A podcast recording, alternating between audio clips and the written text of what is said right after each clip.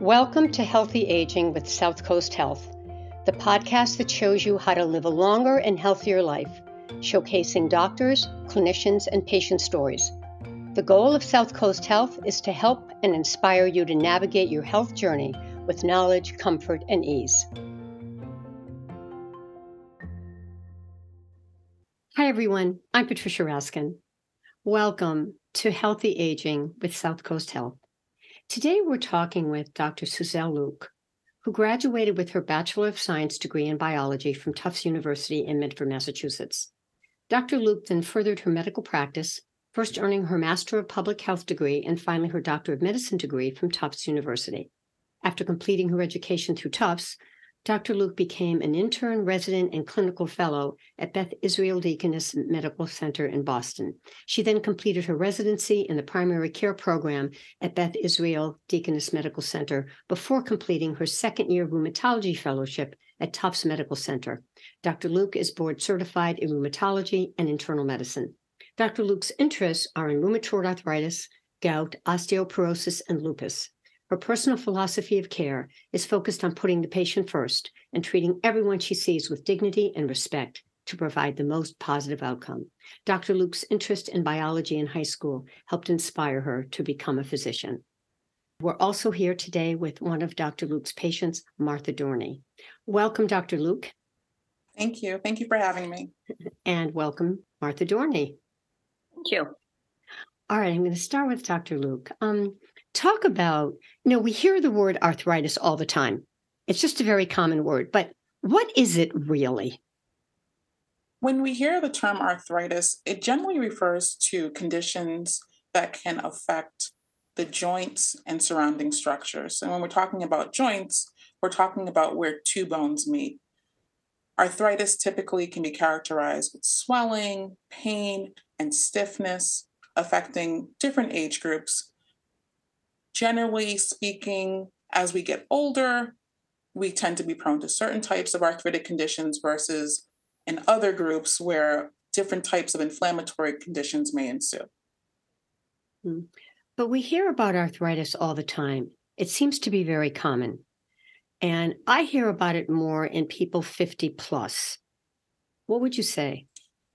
The majority of cases when people think about arthritis, they're thinking about osteoarthritis a lot of people don't realize that there are more than 100 types of arthritic conditions. For example, mm. rheumatoid arthritis can affect all age groups. And you don't have to be older than 50. There's a condition known as juvenile rheumatoid arthritis, which affects those who are much younger. Gout, for example, is another type of inflammatory arthritis. It can affect those who are younger than 50. Lupus is a type of autoimmune condition in which one can see arthritis. And typically, those patients are much younger than 50. But classically, when patients think about arthritis, they're referring to osteoarthritis. And yes, it tends to be seen with those who are older. Um, typically can be seen more with women than with men. But arthritis can affect different age groups depending on the type of arthritis which is presenting. When we're talking about osteoarthritis, is that the inflammation, meaning that between the two joints, the cartilage is waning or getting less? Typically when we're referring to osteoarthritis in the traditional sense, it's deemed to be non-inflammatory. There is a subset which can be inflammatory, but for the most part, it's deemed to be non-inflammatory. There is becoming more of an acceptance that the changes that take place in the joints are not entirely without some degree of inflammation. But the inflammation that we see in other types of conditions, like rheumatoid arthritis, supersede what we typically see with osteoarthritis. Osteoarthritis mm-hmm. is typically in the weight bearing joints, like the hips and the knees, whereas rheumatoid and other inflammatory arthritis can have a different type of joint pattern.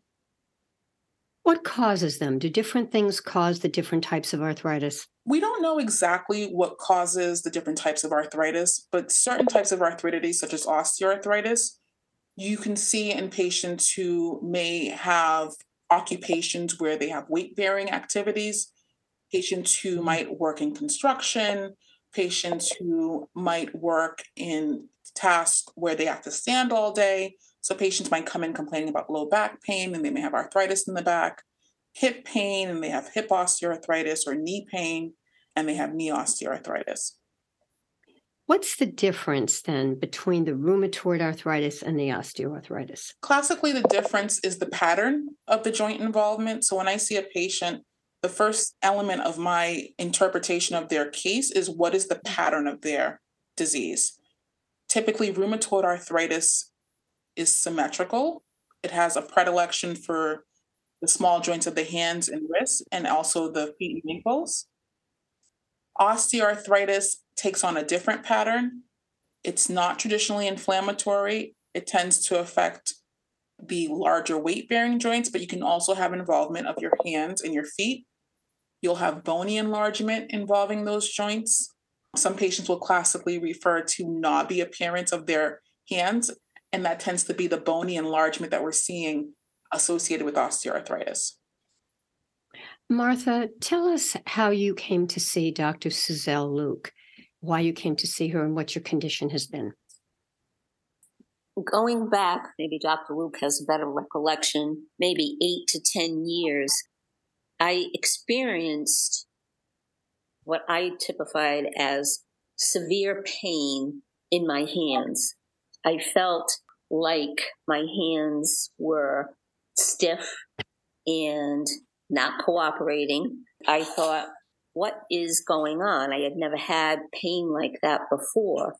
And I ended up going to my primary care physician and the nurse practitioner in his practice. She um, submitted a series of blood labs, including a Lyme tick panel, but just anything that may pertain to what I was experiencing.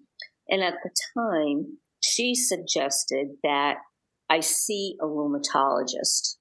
And Dr. Luc, correct me if I'm wrong, at that juncture, there was no one particular test that could be given to let medical folks know what was going on. So there was an almost like a puzzle of labs coming together.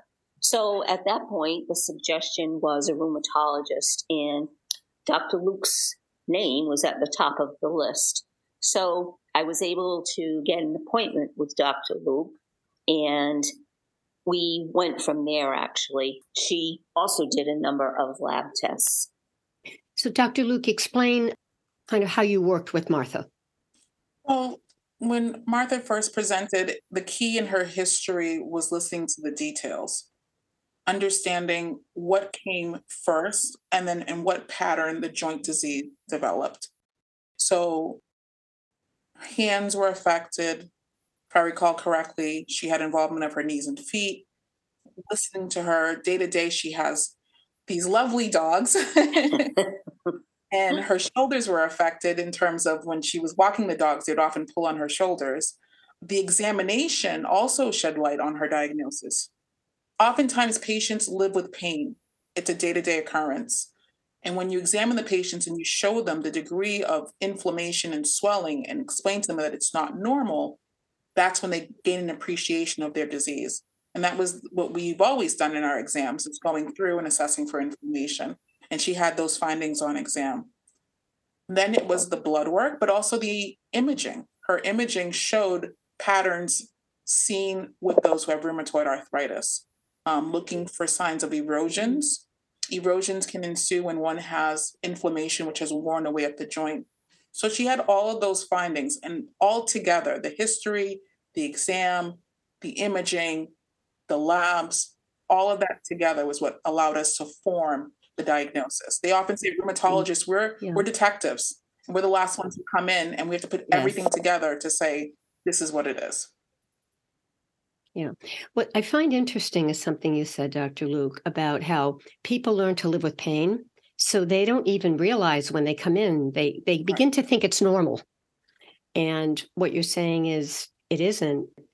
And it's interesting why we tolerate it for so long. Any comment about that? Why people don't come in sooner, I guess is my question.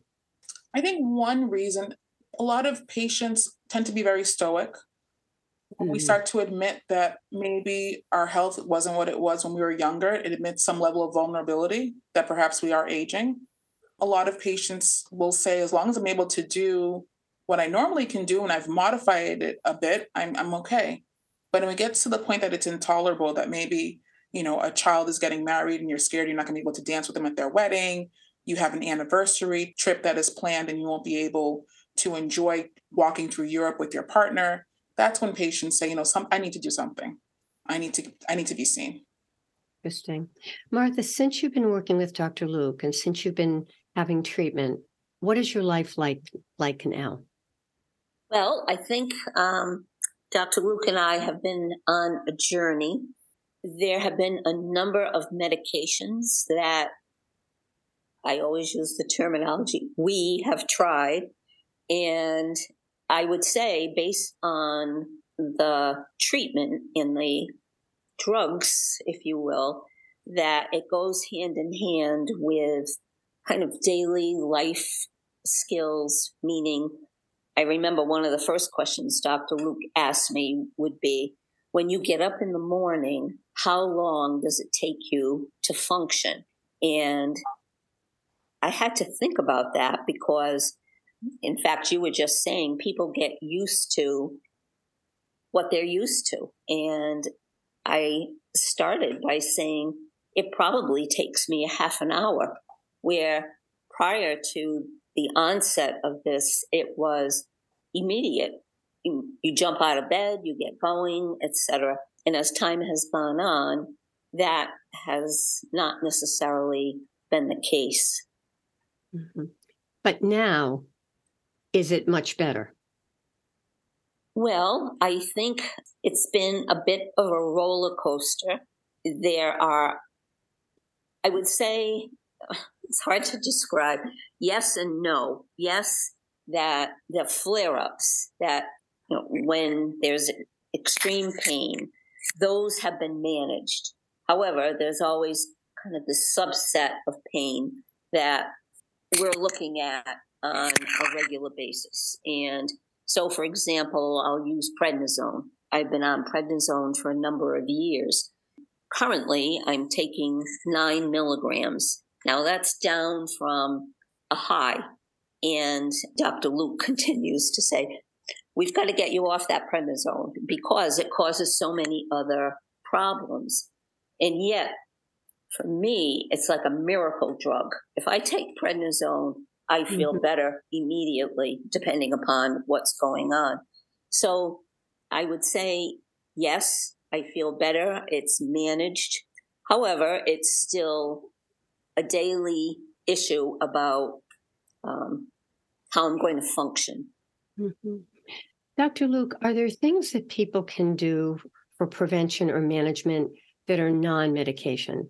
And I'm thinking of certain foods, maybe anti inflammatory foods, um, different herbs, or any more holistic methods? I definitely encourage patients to use the mm-hmm. medications as a foundation.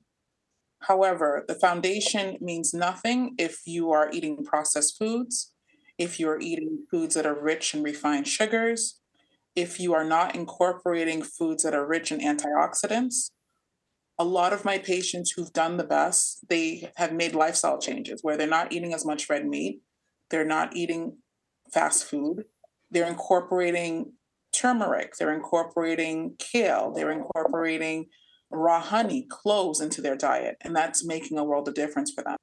I often encourage my patients to look towards probiotics the microbiome is key in a lot of our diseases. And when that micro natural microbiome that we have in our body is altered, that's what really contributes to inflammation and disease. The probiotics help to mm-hmm. eliminate the bad flora, eliminate the bad bacteria in our gut, and allow for the natural flora to propagate. And that can help to decrease cortisol levels and overall decrease inflammation. And this is you know, not unique to the field of rheumatology. We're seeing it across the board for a lot of autoimmune diseases. And one would actually argue that a lot of mm. diseases are autoimmune in nature, whether it's cancer, heart disease, mm. diabetes, it all stems from dysregulation of the immune system. And we need to get the immune system back in balance. And it oftentimes starts with looking at our diet. Mm. Martha, have you changed your diet at all? Um, as far as any changes I've made, and I do keep up with the articles.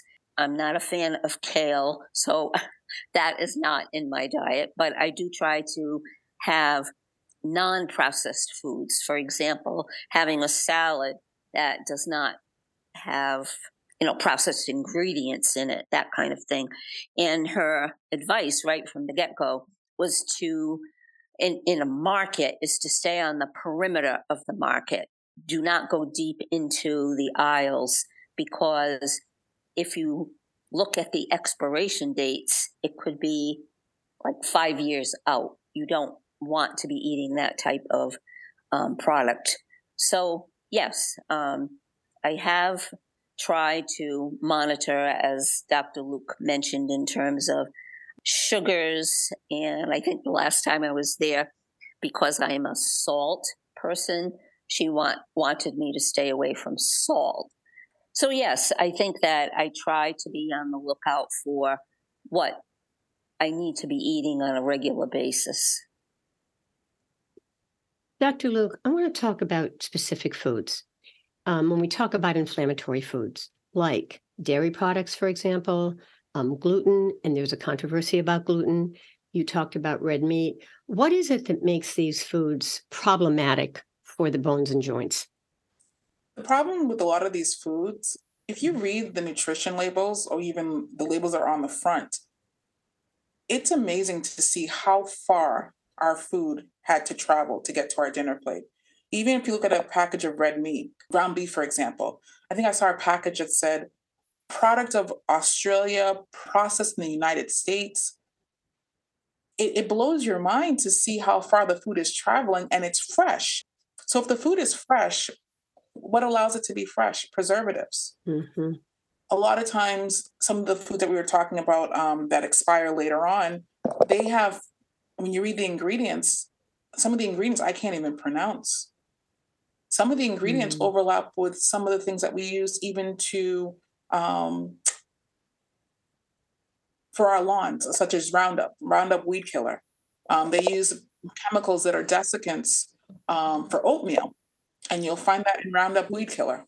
So I always tell my patients, you know, if you can grab that package, read the label, and understand every in- ingredient in that label, you can eat it and then they catch on to what I'm mm-hmm. saying. So it's the preservatives, mm-hmm. it's the processing, it's the fact that our food is traveling so far to get to mm-hmm. our dinner plate. And a lot of these, you have to also understand how did your animal live?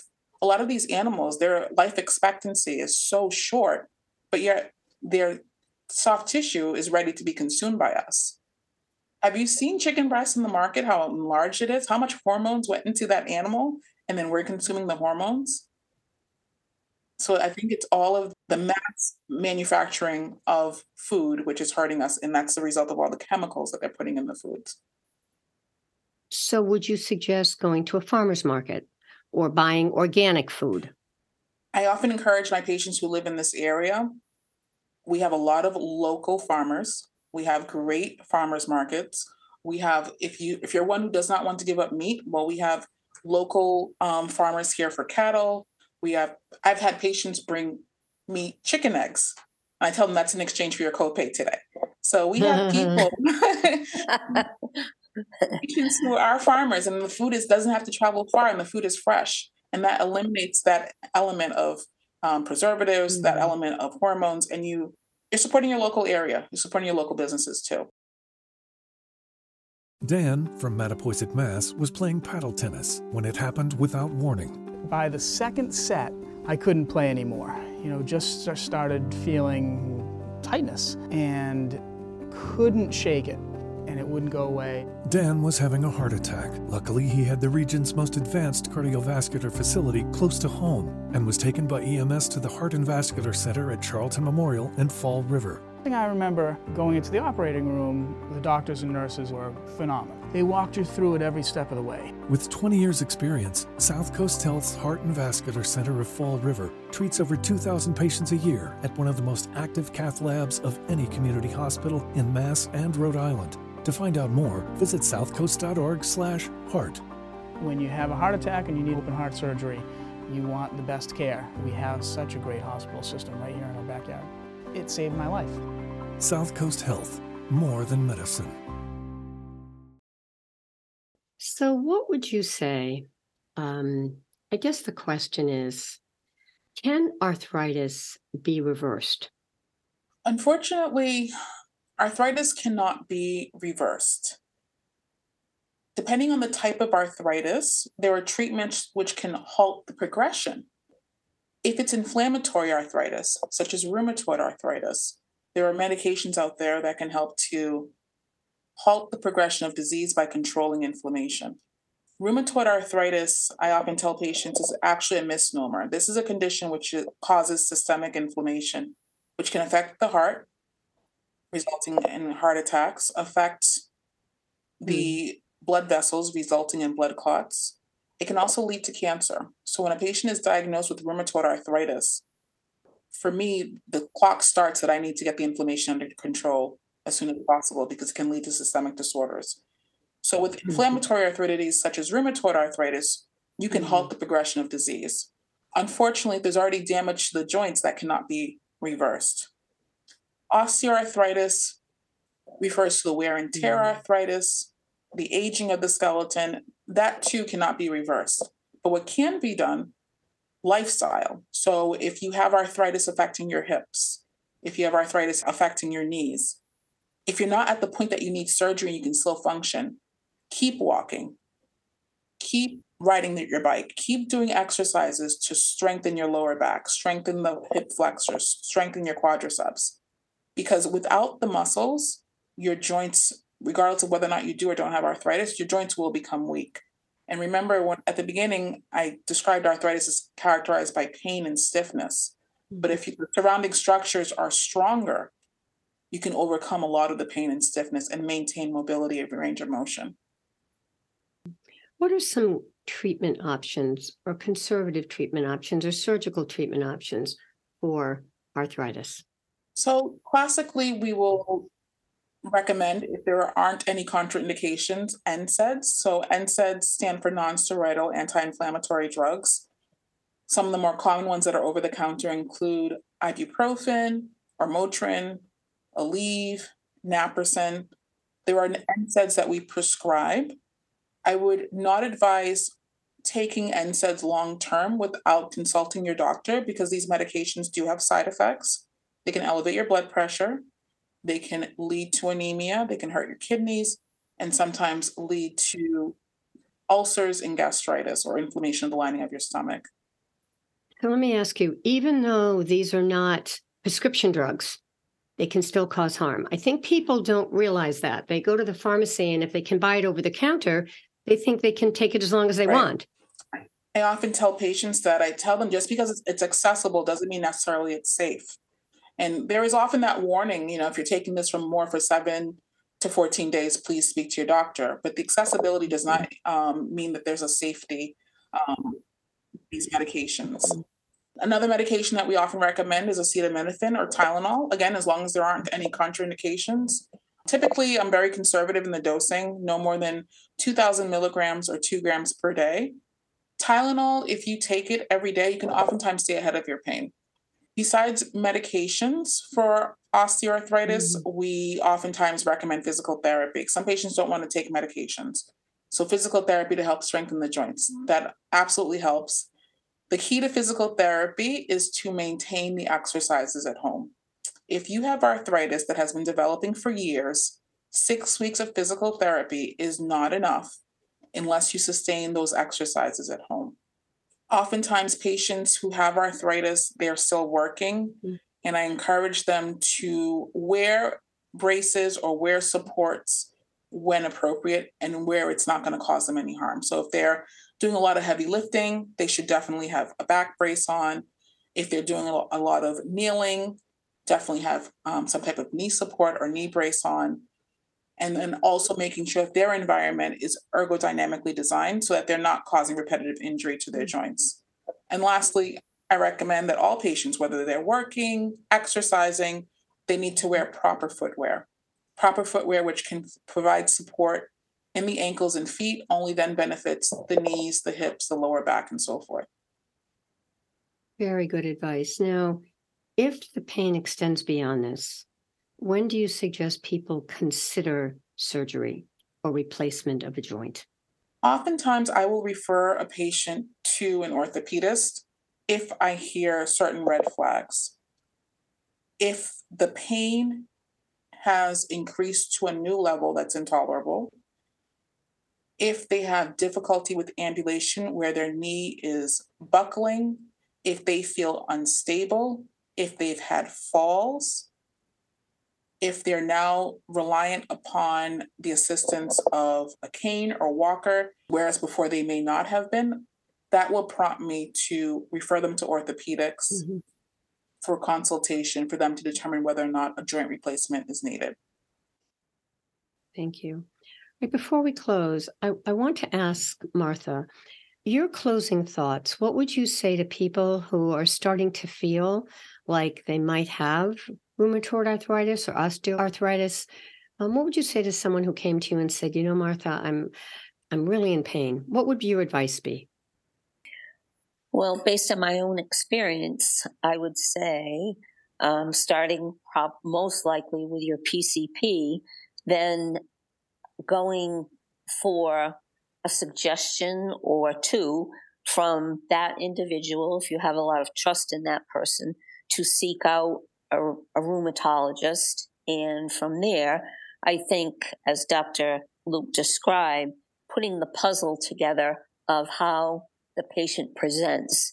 And I think one of the things that I have valued with Dr. Luc in going into, for example, an exam that even though she'll examine my joints and everything and say, oh, you know, they're cool and seemingly all is okay. And then I'll say to her, but I'm not okay. I said, I have flare ups, I have this, I have that.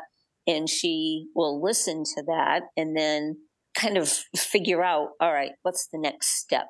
And I think that to me is really important. So if plan A is this and it's not working, then we're going to go to plan B and then plan C.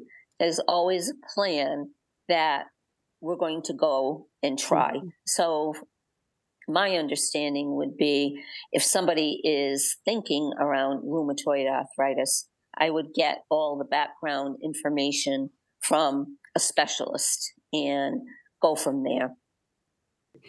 I'm also hearing from you that the partnership with the doctor is so important mm-hmm. because you described it as a journey that you're working together on this and you're figuring it out together. Yes, absolutely. Thank you. Dr. Luc, what would be your closing thoughts for people who, you know, are, are, very active and they may be overusing their joints, which many of us do? You know, as we get older and maybe we aren't, um, our joints don't move quite as fast or as easily as they did. What would your advice be in terms of prevention? And not just starting when we're 50 or 60, but even starting younger. I would definitely encourage patients to continue their physical activity, but be mindful of the fact that you're not 20, you're not 30. So a lot of the things that you may have been able to do before, you may not be able to do, but don't let that discourage you. Mm-hmm. You can modify what you do and still enjoy mm-hmm. your hobbies. So if you're one who likes to go bike riding, you could still go bike riding, but maybe you can't go as far as you used to. If you enjoy going for walks, I would strongly encourage that you wear proper footwear. I often tell patients if a shoe can be folded in half, that's not the shoe for you. You want something that gives you support along your ankles, along the base of your toes, and actually try the sneaker out if you're in the store to see, again, does it fit your lifestyle? I would mm-hmm. also encourage patients to look for new activities. Maybe you you can't go running like you used to. Maybe you can't run that marathon, but you might be an avid swimmer. And oftentimes there are other ways to keep joints limber and strong and the surrounding muscles nice and strong. So I would encourage continued physical activity, be open to modification in physical activity, but never feel that you can't keep living. If you are in a place where you feel that your arthritis is impacting your quality of life, reach out to your primary care, reach out to your rheumatologist, because we want you to keep living with your arthritis and maintaining your quality of life. Mm-hmm. Yeah, that's wonderful. And also, you discuss all this in the consultation, right? When you're there at the mm-hmm. first time with the patient, you find Absolutely. out about their lifestyle and what they're doing. So that that's another thing as well. Well, thank you so much, Dr. Dr. Luc, Martha Dorney, and it's been a pleasure to interview Suzelle Luc today, MD, and she is a rheumatologist at Southcoast Health. Thank you so much. And we have with her the patient, Martha Dorney. Thank you. I'm Patricia Raskin. Thanks so much for tuning in today. Thank you for listening to Healthy Aging with Southcoast Health. To subscribe to this podcast, visit www.southcoast.org forward slash healthy dash aging. While you are there, we want to hear from you. Please take the time to complete a quick survey so we can learn more about the topics for upcoming episodes that you are most interested in to live a healthy lifestyle. Thank you to our hosts, Patricia Raskin and Southcoast Health. This podcast is brought to you by creative content developer Raskin Resources Productions and produced by Virtually You.